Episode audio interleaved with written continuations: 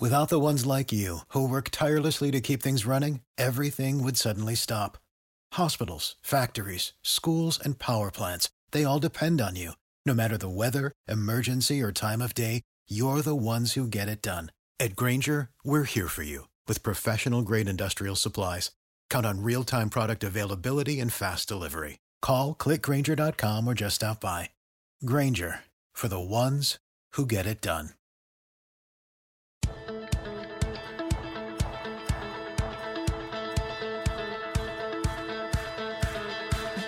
Hey, everybody, it's Joe Trippi, and welcome back to That Trippi Show. Lots to talk about this week on the campaign trail, which is why we're excited to welcome veteran political reporter Dave Weigel to the show. Dave's at the Washington Post covering campaigns and politics, and his rundowns of what's going on on the trailer. The trailer are a must read. I, I, I read that every chance I get. Uh, Dave, welcome. Welcome to the show.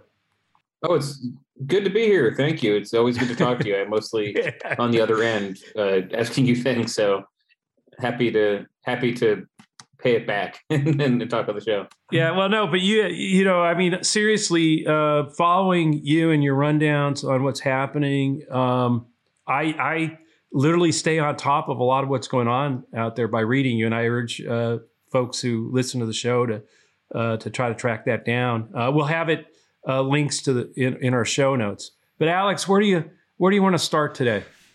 Guys, I, I think we got to start in Texas. Um, we'll, we'll, get to stuff like BBB a little bit later, the latest on redistricting. But um, Beto's making the news again. Obviously, he's finally announced his campaign after what seems like months. I, I wanted both your takes on on his launch, um, what he's been saying so far. Obviously, he's making a splash because he's leaning right back into guns, and I, I wanted to know if you guys think he has an actual shot to victory. So, Dave, start with you. Yeah, I, I think my my view is pretty close to conventional wisdom here, which is that uh, now I, I, talked to Beto the day he launched the Senate campaign. I had covered him a little bit Congress. I thought he was underrated and then um, would seem to be overrated in 2018. Uh, but but seriously, did put up a, a good fight in the Senate race. I, uh, where I agree with the CW is that he ran for president and took positions that never came up in the Senate race. What, what Cruz did, mean, Cruz had a lot of advantages beating him. Cruz highlighted a couple of positions he'd taken votes he'd taken in the House, characterized him as as anti-gas, anti gas industry. I say energy industry. He, he, had a few things to hit him on, but not that many. O'Rourke had actually had a, a sort of for a safe seat Democrat idi- idiosyncratic record in the House. Then he ran for president. He's on record for gun confiscation. Uh, he's on record for AR-15 being illegal. He's and I'm, I'm not trying to stereotype Texas voters to say they all every one of them disagrees with that.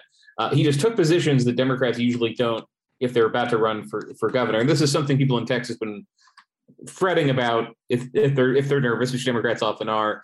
The, the you know Julian Castro and Beto work the pe- people who, who I think Castro for a longer time O'Rourke more recently seen as really galvanizing potential statewide candidates took very liberal positions in these campaigns. I mean, it, there's a very crude ad, um, not crude, offensive, you know, Paul Gosar tweet but crude in the sense that didn't look it, a bunch of effort went into it.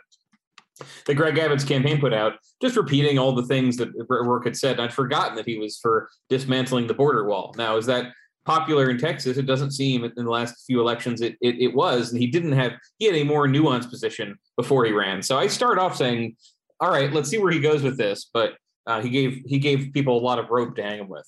You know, I mean, I look at it. Uh, a little different. First of all, I don't disagree with with, with much of that. Uh, I do think mm-hmm. though that um, Abbott has. It's going to be really interesting because I think Abbott yeah. has also done a whole lot of damage to himself in the last uh, last year during COVID and all this. Um, and you know there there is polling I think that you know that has shown that some of this stuff on on guns isn't quite as bad as we might think in Texas. I mean, uh, you know, on some of the some of the issues um, you know, it it's not great, but you, you know, like 49%, according to the University of Texas poll, 49% approve of, of, buybacks of assault weapons. Only 29 disapprove of it. There, I mean, there, it, it, it's you know, 55% of voters uh, disapproved of a new Texas per, permitless carry law that allows Texans to carry handguns with without a training license, things like that, right. that make you think.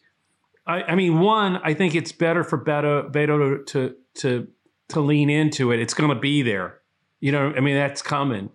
But I do agree, it's going to be an interesting fight between the mistakes, maybe, or or the the issues that that uh, are problematic for Beto versus the issues that are going to be problematic. The the abortion ban, uh, things like that. That I'm not sure, at least in stuff I've seen uh, in a lot of the South, a lot of Republican women are even when they're they're they take the pro life position are not sure that they get really kind of c- conflicted when they when they hear about you know basically a complete ban they don't that's not something they want so it'd be interesting to see how this gets fought out but I, I think better. The one thing I tell you is there's a reason Texas um, has become more competitive in a lot of ways.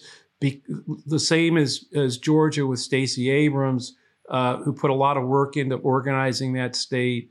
Um, uh, Beto, his candidacy and the way he organized it uh, for the Senate uh, and the strength of the of the grassroots that he built across the state. That's one of the reasons I think Texas may be more competitive um, than we think, and and he he deserves credit for building that or being part of building it. And we'll see if it's enough in in 2022. Yeah, I mean, I'm glad you started talking about Abbott because they'd left that out completely. He has done things that have made him less popular. Now, there are a lot of Republican governors heading into a midterm in this situation where there's a not popular Democratic president. I'm thinking of Sam Brownback, where on paper most of the electorate wants to get rid of them uh, and they they can they can just run a base galvanizing campaign and they're good. That is the X factor that, uh, unlike the traditional Democratic bind in Texas, which is you have to sit around raise money and you're going to raise less from big donors than Republicans. He he I wouldn't say autopilot, but he's able to raise a lot of money and campaign a lot without changing up his stride. Uh, I'm curious to see if he it changes the campaign from what he did in 2018 and 2020. Remember the 2018 right. campaign? He did all that without a campaign pollster. Um, there were questions like, did he could did he leave votes out there that he might have gotten if he had one? Um, I mean, he has a new campaign manager, Nick Nick, Nick who uh, did not work with him before. So I, will see what he does differently. But that those are good points that he he at least has the ability to stay in the news and have people know he, when he criticizes Abbott, it gets noticed, and there's a lot to criticize Abbott for. So he's in a better position than a lot of Democrats who would have just had to introduce themselves. Yeah, so I, I just think th- this one is I would not write him off yet. Uh, I do think it's it's an uphill fight, but I think it's it's one. He's a damn good candidate on the stump. I mean, uh, people really do respond to to Beto particularly in Texas. I think. I mean, when you look at what what he was doing in that Senate race, can um, but I also look look the other side of this still is national Democrats. Uh, to what extent does does Biden's approval ratings turn? Because as much as they're going to have an impact on the House races that we're going to be talking about uh, later on in redistricting, there it, would be tough, I think, in Texas to uh, to carry the state where Biden's approval rating is now. It's going to be underwater for sure, but not it can't be where it is uh, for folks like Beto to have a chance. Guys, I wanted to ask you about midterm headwinds. Uh, we just mentioned Biden's approval rating, but obviously Beto lost by two points in 18. That was obviously during a great year for Democrats. There were a ton of competitive races that probably got a lot of people excited kind of the tables are turned with 2022. So I'm curious what you guys think about whether that's going to help or hurt him this time. You mentioned House races, and I was going to get into the into that factor that in 2018 and 2020, Beto wasn't running for governor, but he had his pack uh, organizing. You had seven to ten arguably competitive House seats. You had campaigns collaborating, driving turnout up there. That was something that that Beto, I would say, pioneered something he was good at, and just the design of the Republican gerrymander is that you won't have any. You're going to yeah. have maybe two seats that are competitive with a push. Uh, and none of the the stuff around the suburbs. You're going to be coming out and voting for statewide races, maybe your state legislator, legislature. But Republicans did a very good job of those voters who were in, you know, five point Biden trending district are now in locked in safe Democratic or safe Republican seats. Um, in a midterm where people need a bunch of Reese's to vote that they don't normally have, I do wonder how that affects things. I don't think it helps Beto. Well, you know, the thing though about that, Dave, and it's interesting, is is who will people be more on fire to vote for uh, I mean, but because again, Abbott has that same problem. I don't think there's going to be a, a whole lot of, of oh yeah, I got to go out and and and, and keep Bat, Abbott. Um, and and Beto maybe Beto might be better at at, at energizing his support to come to come out individually. I mean, on that state when it when there's no other reason to come out anyway, mm-hmm. there's nothing really out there. I mean, the Republicans don't have to fight for those seats, maybe two, like you said. Um, as you know, are people going to be really excited about coming out for Abbott? I don't know. I think Beto may be able to energize more people than than, than Abbott can. I think Abbott's problems may um, may just. I mean, again, you know, one of the other things that's been going on is I think this is there's a really big anti-incumbent thing out there that we've seen. I mean, we I, in a lot of ways McAuliffe was, I think, a, a piece of that uh, in Virginia, and um, uh, we haven't. I and I don't, and I think it's cross party lines. I don't think it matters who the who the incumbent is. They've been in trouble. People really aren't happy right now, and they're lashing out. Um, and you know, Beto's not. He's a challenger. He's insurgent. Uh, Abbott may may may feel some of that pain. We'll we'll, we'll see guys, let's talk a little more nationally. Obviously, looking as, as we get into 2022. Um, Dave, I know you've got a lot of it in, in the tra- trailer the, the last couple episodes, but uh, your your most recent one was talking about how passing Build Back Better can it actually save Democrats next year. You quoted a bunch of people saying it it might, but it, it, guys, is it too little, too late? Well, uh, I'll start with that because it was about so when I wrote what I was writing was there are a bunch of Democratic analyses of what went wrong in 2020. Most of it went right, but some things didn't go as well as wanted. There have been analyses since then of, of the ways Democrats are losing votes. The, the consensus, even though there's disagreement on how Democrats should talk, from you know the, the project from the Jacob, Jacobin, the Socialist magazine, to Way to Win, to the D, Triple C Zone report is is okay. Well, there's a big problem uh, for the party because of the of, of the cultural assignations uh, that that we our voters share, because of white voters without college degrees voting Republican uh, and being alienated by some of our social issues. What we need to do is run on a successful economic agenda that really delivered that people feel. Uh, and so the, the, quotes I got were about how uh, about how that this would help. Uh, no one could really countenance what would happen if if Build Back Better did not pass in any form. I I I've spent more time. I'm talking from Arizona right now with the Republican Governors Association meeting. I spent more time not in Congress than in Congress. Uh, but at this point, you know, a, a, passage of a shrunk down Build Back Better bill would disappoint some people on the left. It would also complete a the Biden agenda for the year with a, a ton of items left out, but it wouldn't deliver a lot of what Democrats ran on in 2022. And I actually was kicking myself for parts of the article that we're talking about because um, I don't like to predict what's going to happen.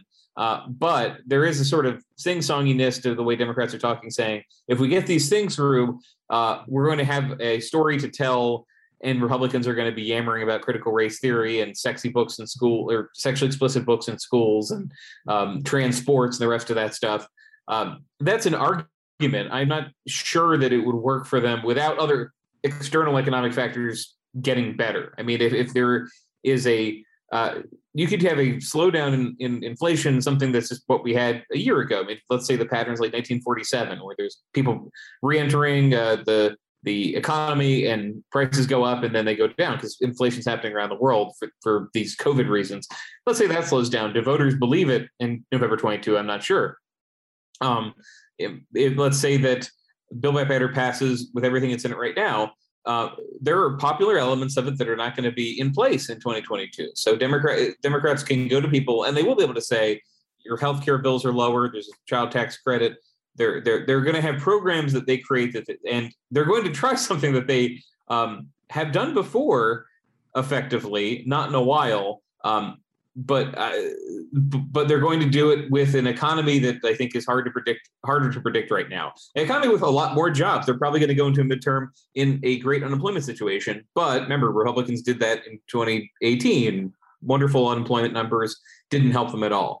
Uh, so so that, those are conclusions I got from talking to Democrats. Is they they don't know what the party is going to do if Build Back Better does not pass. It's but it's not obvious to me even from talking to them that Build Back Better is going to solve these problems. Not a reason to say throw up your hands, don't do anything. It's that the other parts of the economic picture just got worse. Um, they they did not expect the backlash on immigration or Afghanistan at the start of the year. No one did. I'm talking Republicans in March. No one says, well, what's really going to help us is that this this withdrawal from Afghanistan that both parties support is going to go badly. Uh, they, they they just need they need in their in their mind an economic agenda that people feel uh, by the time they vote, and and TBD on well, whether I mean, they can get I, look, something I like think that the, out of this the, bill. The, the important thing here is they have to pass a bill. I mean, the the the, the the downside to failing to yeah. pass it and just the ensuing coverage of failure of the Biden agenda. I mean, will just uh, on top of Afghanistan and everything else, just like I, I think would just be really uh, tough to come back from uh, in time for 2020. I mean, just the failure, just the failure stories, right? Uh, uh, uh admittedly, uh, without any Republican help, but that's what McConnell wants to do anyway. So uh, it would be a victory for McConnell, and and and uh, uh and, and, they would be out there hard about uh, you know a guy who who said he could get the deal done and he can't even get a deal done in his own party, that kind of stuff. That's all going to hit. Uh, so getting it passed with, with yes, there's it's going to be smaller, and I also agree with you, you Dave, that it, it, very little of it is going to be actually felt between now and November of 2022. So therefore, yeah. it's I think this is all perception now. And what I mean by that, it, it's it, and I agree with you about it all being out of control of, of Democrats and Biden at this point. Either the uh, we're going to have the scenario that you you outlined where uh, uh, where COVID is you know cases are way down um, inflate uh, employment is way up and inflation's starting to drop. The economy's actually moving. People are actually feeling like the country's moving in the right dire- directions and direction. And Democrats can point that it was the Biden agenda that got us to this point without any Republican help. And in fact, they would they would have voted they voted against all of it or would take it away.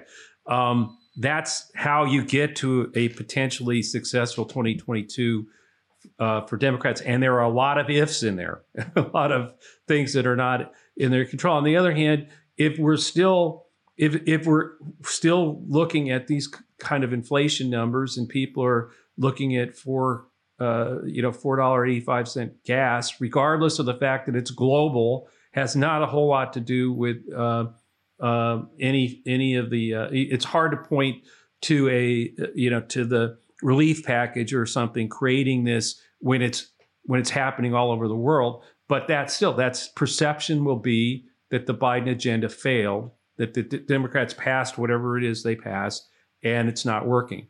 And that would be uh, I, I, think a pretty tough uh, 2022 that's already historically pointed in that direction.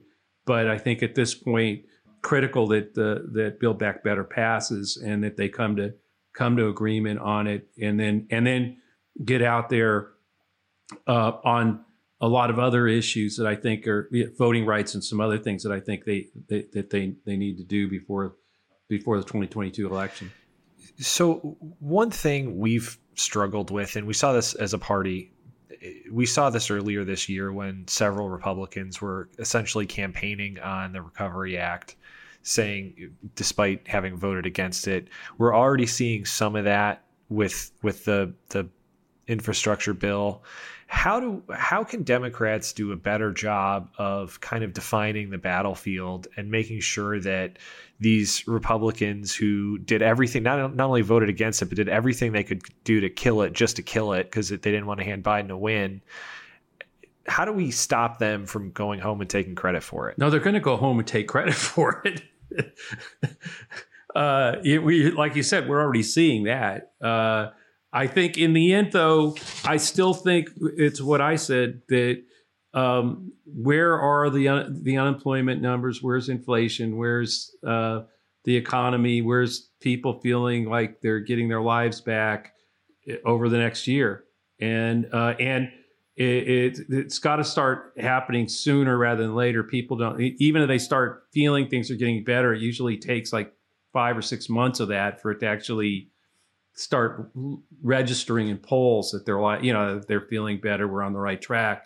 Um, And so I, I do think sort of passing uh, Build Back Better is sort of like the that that's where Democrats are better off. I think saying now, basically getting in front of that and saying we passed the Biden agenda and and this is the low this is the the, the we're gonna we're gonna climb out of this now that because we've passed this thing and the Republicans in in take the Republicans to task for for standing against it. Um, I think it's just the better politics. Uh, not, it, and if they're wrong about that, then there's not a whole lot we can do, uh, given the historic factors. And yeah, if trust, if you know, having lived through inflationary periods that were caused by U.S. policy or or sometimes by things that weren't under the president's control, the president can't do a whole lot to to control inflation anyway. So is it temporary? There, you know, there've been two theories: temporary inflation, and Summers with you know the the, the skies falling and uh, they've got to stop. And, but even he says that build back better and uh, and the infrastructure are good things that, that need to happen. So it's uh, it, there. It, it, really isn't something I can pr- I predict, but I think um, at this point Democrats have to bet that it's temporary, and that and make the case that what they've passed is going to be the thing that improves it. So that when it does improve, you know, the Republican because that's the other side of this. Wait, wait till you see if you think they're calling they're taking credit for for the infrastructure bill now. Wait till whatever happens as, as the world starts turning and things start working and and uh, uh, people think we're going in the right direction um, watch how many Republicans will be talking about uh, about how Congress congressional action and their things that they fought for that that got us here. They're all going to be doing it. Uh, I'd be if Democrats. I think you get in front of that now and and hope you're right. I got one more follow up on this. Is this is for you, Dave. We've been pretty doom and gloom. Joe, in the past, has been somewhat optimistic about Democrats' chances, but the reality is we're, we're swimming upstream next year. Dave, you've got your finger on the pulse in a lot of races, especially some that uh, our listeners might not be as, as familiar with yet. Do you have any good news for Democrats right now as we go into 2022? Uh, well, no. I, and I was in New Jersey and I was in Virginia. I mean, for less less time than most people, but I was pl- pleased to be one of the not that many national reporters who knew how to pronounce Jack Ciattarelli's name uh, before la- before the November second. Um, and I saw things play out. And look, Democrats actually, if there is a if they're if they're doing anything well, uh, they have in races where they spend money an ability to turn people out at a higher level than the last uh, the last set of elections. So all year, basically, when there've been special elections, even when they've lost, they've they've they've they've it, with one or two exceptions, they've they've lost, but similar to their 2020 margin in Virginia uh, and New Jersey, the Democrats got more votes this time than they got four years ago. So they have figured out how to turn out turn out voters. They have, despite all the issues uh, dogging the party with independents, despite uh, and I'd say despite some of the talk about the base being dissatisfied, the base is mo- being mobilized more than it's been in other recent elections. So they're not heading at this moment for a 2010 situation, which is it just or 2014 was even worse of just Democrats is not bothering to vote in the midterm. Uh, now that said, Republicans are turning out at a higher rate, so that that's mitigated a lot of what Democrats are doing. I'm saying they could be in worse shape. I'm not saying this is something that, that's going to save them.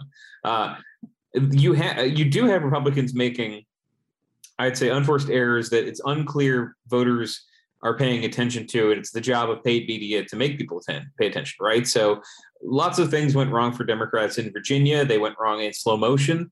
Uh, the argument uh, from McAuliffe folks up until really the final weeks was that the education issue just wasn't hurting them when it clearly was. Uh, and the, there's a lot bound in the education issue, but we know what we're talking about. Basically, McAuliffe just insisting that critical race theory is a fake issue. Where Republicans have, I think, a very open playbook of uh, basically coming up with a list of these these new groups formed by Ian Prior, by Russ Vought after 2020. These groups put out a list uh, for conservative activists. Say, look for these books in your libraries, or look for this word in your school in your in your school's um, uh, curricula or any documents. uh, if you can find the word equity, you can find the word race, find the word critical. Uh, you can then say, "Aha, you're lying." There's there's critical race theory being done here. I bring that up because Democrats were not very good at responding. It that is the sort of issue that you can see Republicans going overboard on, and uh, there are Republicans who are very happy with how it played out in Virginia, but when you win, you know the, the very cliched expression "victory has a thousand fathers."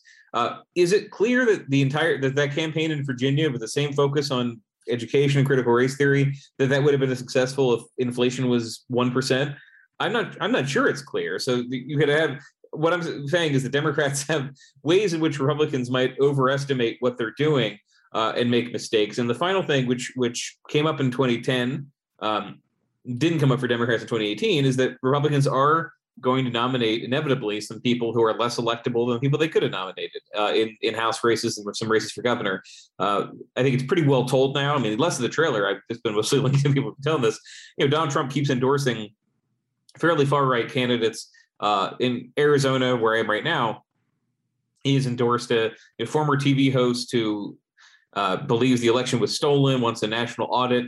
Uh, it the yesterday, uh, as we're talking, so this week claimed that uh, if she's governor, she's going to take money from the FBI that they're using to investigate parents and use it to investigate schools that violate the mask mandate ban. Okay, that's not a thing a governor can do. and I, I'm not just trying to be snarky about it, but saying that's an example of I think Democrats may benefit from Republicans having more. Um, I want to use avoid cliches here. Just you know, more more right wing nominees, more right wing nominees who are not able to uh, to to play what what Glenn Youngkin and Jack Ciattarelli did. And in, in races where there's a lot more, where there's a lot of money, there's a lot of spending, there's a lot of media attention. Uh, now, there's less than there was in 2010, so I think some people are going to get through the gaps. But all I mentioned here that could be good for Democrats are things Republicans would need to screw up. I don't see anything necessarily good for Democrats apart from their ability to turn out better than other elections they lost.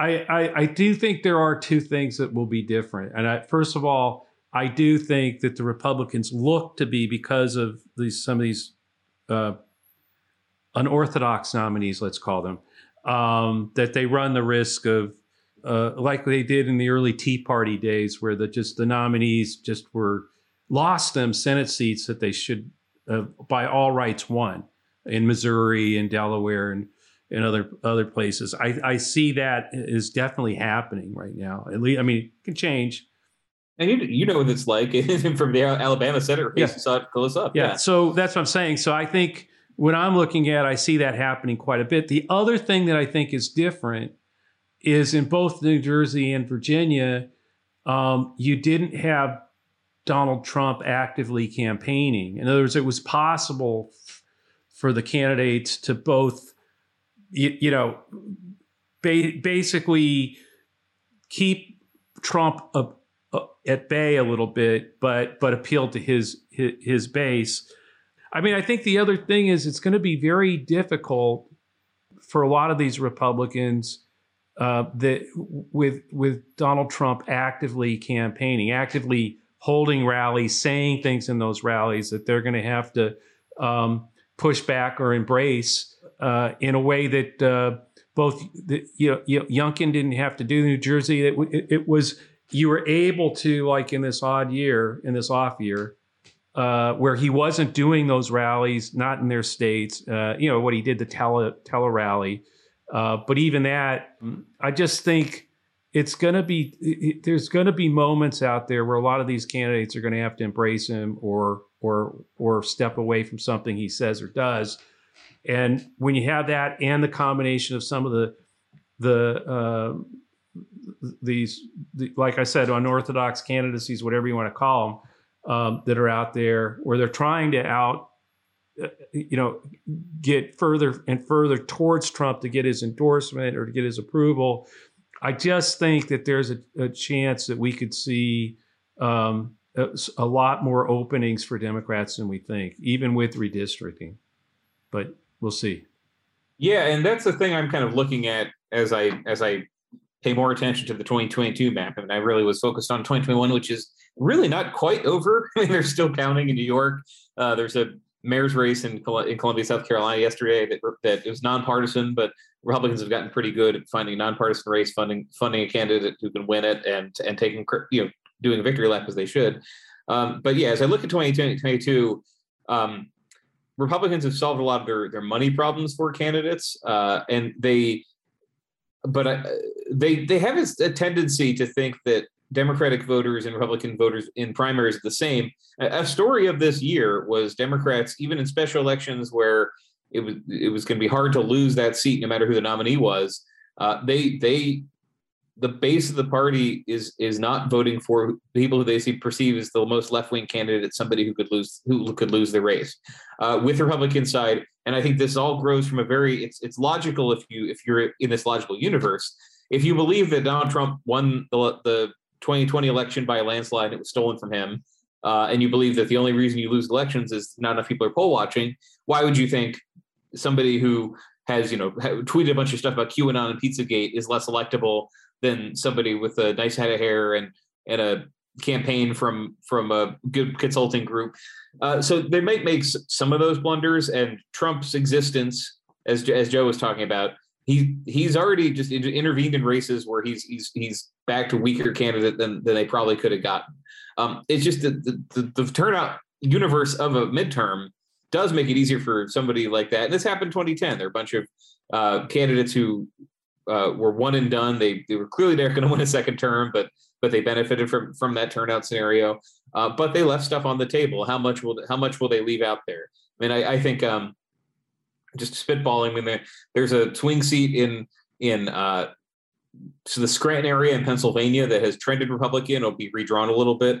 Um, the Republican there went to the January 6 uh, riots. There are uh, there's a Republican in Ohio who is the only candidate, and Trump has has, has appeared with him for uh, what's now Marcy Kaptur seat, which is going to be drawn to be more of a swing seat. It was plus 19 Biden. I think it's going to be 50 50 or so. Uh, another guy at January 6, QAnon tweet. So there's going to be some of that happens. That, but now if they're in a scenario where de- Republicans are ahead in 20 seat Democratic seats, it doesn't matter. They'll take the House anyway. But but the campaign could be very messy. And the thing that happened, you're talking about 2010 to 2012, that, that doesn't really happen anymore, is candidates saying something idiotic and then everyone else around the country being asked about it. They're being kind of a dog pile that ex, uh, exposes things that voters don't like about the candidates. I'm not sure if that in this media environment this will happen the same way. But so so I, I, I don't know if you, you'd see the exact same clown show that, that happened in 2010. Uh, but you already have seen this. I mean, the people who are there are people uh, that Republicans are happier running. I mean, uh, Mark Ronchetti running for governor of New Mexico, this former former uh, TV weatherman who did pretty good in the Senate race last time. He's the kind of guy they want, but there are going to be people who who jump in that they don't want. It'll be complicated. It'll be it'll be a waste of money for them that I don't think you're going to see from Democrats. Even uh, the groups that I mentioned, the voters are different primaries. Groups like Justice Democrats that exist to beat Democrats in primaries with progressives are very targeted. They're only they're only focusing on safe seats where it's impossible for the Democrat to lose the general. I don't don't think you're going to see many Democrats pull the, in the other direction. You're not even really seeing it. The Democrats who've been a problem for the party on Build Back Better, le- legislation. You have Kyrsten Sinema, uh, five PAC, three, three, I should say, three PACs uh, devoted to attacking her. She's up until 2024. I've not seen much uh, in terms of let let's let's get Josh uh, Jared Golden out of there, or let's get there is there is a Henry Cuellar primary challenge, but that, again, that's a seat where they think they can win anyway. So I think they will end up.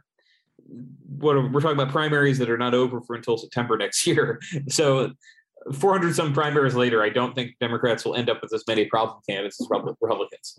Yeah, I don't see that at all. I, I, I agree with you. I think uh, that uh, it's very there, there have been a lot of cycles where uh, Democrats can have that kind of crazy fight. Uh, but I've also been through cycle, and I was part of them.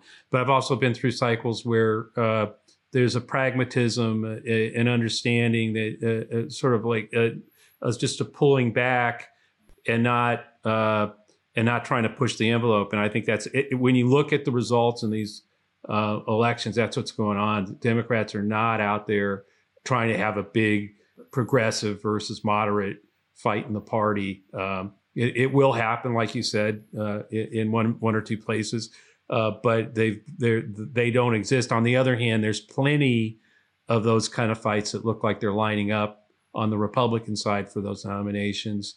And at least right now, it looks like the the hardliners or whatever you want to call them are the ones that that uh, uh, which is the same in any either party's primary. When that takes place, the the the the more extremes actually can turn out more people, and uh, and the and the angry rhetoric rhetoric can get their voters out. And right now, that might benefit some candidates on the Republican side getting nominations that actually help Democrats win uh, in November. I think that there's, like you said earlier, there's a whole lot of things that have to happen. Um, and one of them is Republicans have to screw up and nominate the wrong people. Uh, and the other things that may be out of uh, the the administration's control is is uh, how temp- how temporary is this inflation? You know, is it because if it doesn't uh, uh, turn, then I, I it, you know, passing we can pass a lot of things. I've been involved in those years. They're not good. They're not good, Pete. You know, but we'll see. I'd say, as an example, though, um, of of what Democrats are facing and how it's a little bit less. Uh, the defeat of Nina Turner in Ohio really did leave a lot of progressive money on the table. Uh, there was a special election in Florida that literally just ended this week. It went to a recount where the winner got won by five votes, a progressive candidate. But the candidate who was going for kind of the Justice Democrats, uh, uh, Nina Turner endorsement, told me that just because she lost, uh, there is a lot less interest in people, in people in, fund, in funding candidates like him. And so it was a very strategic the Democratic establishment such a amorphous term. But look, it was Hillary Clinton endorsed uh, Shontel Brown, James Clyburn, Democrats who really are tired of of of the, of the left's role, I'd say more in the media than anything, tired of them being a focus of attention, invested in that race as a way of uh, preventing more left-wing primary candidates from from winning. Uh, it's similar with the Chamber of Commerce did in 2014 when they they really tried hard and succeeded in in even like saving Thad Cochran, who was mentally at the at the end of his career um, couldn't even finish re-election. Even saving him just to send the message, stop right. doing this. And you know, Donald Trump wins a few years later, so it didn't it didn't stick. But I see Democrats doing kind of the same thing and, and trying to prevent one problem from happening. I do think nothing Democrats can do can stop. You know, I was taking notes today on a story. There's a Angie Craig, who's a, a congresswoman from uh, the Minneapolis suburbs, Minneapolis St. Paul suburbs, won in 2018, held on 2020, came out against the Minneapolis Police Reform Ballot Initiative. She attended a fundraiser with a group that at one point put out a statement saying that they we should explore defunding the police. And so Republicans attacked her as a defund the police candidate. So uh, I think that strategy on the the top 10,000 foot level is being is successful. It ignores that Republicans can really bring up these cultural war issues in right. any way they want. They don't need much of a hook. Yeah, no, and Democrats are horrible at, at, at stepping right into them, uh, or not, you know, or rolling their eyes and saying, "Oh, criti- critical race theory, it's not taught in our schools." No one's going to believe that when it's obviously cause for concern with parents who are who are hearing and picking up things and want want answers. So uh, I, I, I agree with all that. The one thing I I don't I do think the I don't think that the, the Democratic, I know what you're saying about the Democratic establishment kind of trying to push some of this down, but I, I really do think voters themselves out there, I mean, rank and file, you know, voters who consider themselves Democrats are, well, first of all, have never been as progressive as the progressive wing thinks that they and the country are. And when given the choice, they've been moving, clearly moving to the the the more middle, whatever you want to call it, uh, centrist Democrats, and I, and I think you know the the first proof point of that uh, is Biden being the not just the you know he, no one thought he was going to be the nominee. A lot of progressives were out there. I mean, there are a lot of candidates out there, uh, and then you go to to James in New York. I mean, just a lot. I think race after race. I think it, it's the prospect of Trump um, and Trumpism in the Republican Party that has really raised the stakes with a lot of these voters to really look at it and like, what am I willing to take a chance on, and, and, and who's the best candidate? I mean, the, something that doesn't usually happen, sort of gaming out who's the best candidate to win versus who's the one that that that you know uh, got got the exact issue profile I want I think there are a lot more candidates, a lot more people out there um, who who lo- are looking at this with how do we win, and I think you know th- that's why if if the establishment was able to put down a candidate, that's why because the voters are ready for that. They don't want it. They are they don't want it right now either. Um, I think there's a whole lot of, hey, let's fight over all that stuff two years, uh, you know, two years from now, maybe four years from now. But right now, no way. We gotta, we have to somehow pull out a win in 2022. And so I think you're seeing a lot more oars in the water paddling in that direction. Whether we can pull it off or not, it's a different uh, because of all the things you've raised. Guys, that's just about all the time we have. Dave, I can't let you go without asking you about some prog rock. Sure. We're we're a big Genesis house. I know you will ride or die with King Crimson and Oh, um, King Crimson! That- I'm a massive King Crimson fan. Oh, great! No, I that's one of my big regrets of the year. Is I, I can't complain because I was I was on vacation in Hawaii, but I missed I missed their their their tour this like this this year, and I, I try not to miss them. They're amazing. They've always been good live. They they have the lineup now with three drummers uh, and a, a, band that can kind of work through all their material and and and write new stuff. So it yes, I'm sorry, I can just talk about Crimson for an hour. But what was the question? I wanted your take on the on the state of prog rock right now. Anything anything good we should check out that's new?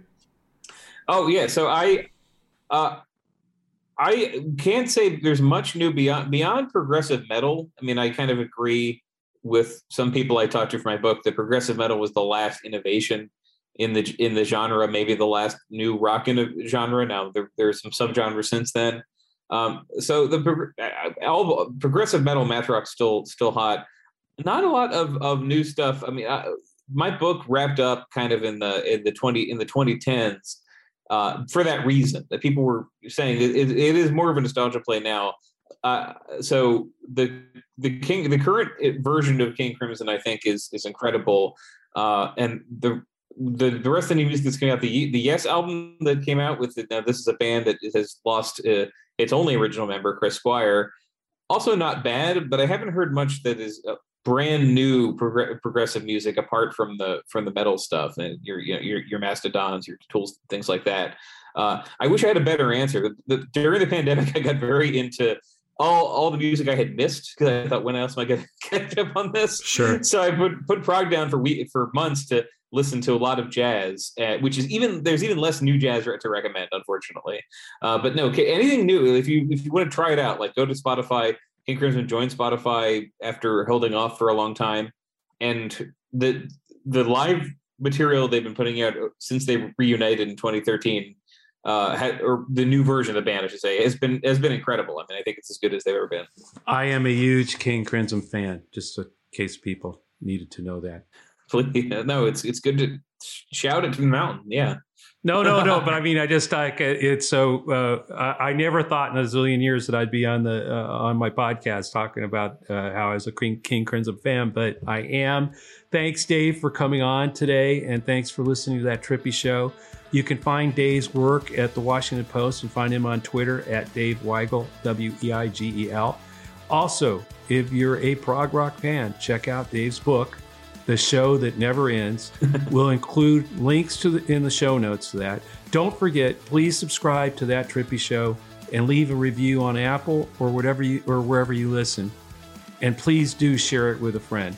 You can always send us a question to that Trippi show at gmail.com or leave us a question in a review on iTunes. And I and Alex keeps promising a a listener question for the next. We'll do do it in the next episode. See you next time. Thanks, Dave, coming on. Awesome. No, thanks. I'm glad we could make it work.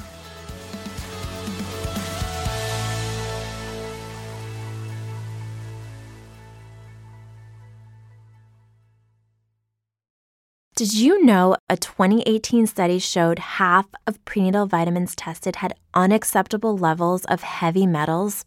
I'm Kat, mother of three and founder of Ritual. When I was four months pregnant, I couldn't find a prenatal I could trust, so I created my own. Ours is made traceable, third party tested for heavy metals, and recently earned the Purity Award from the Clean Label Project. But don't just take my word for it. Get 25% off at ritual.com slash podcast.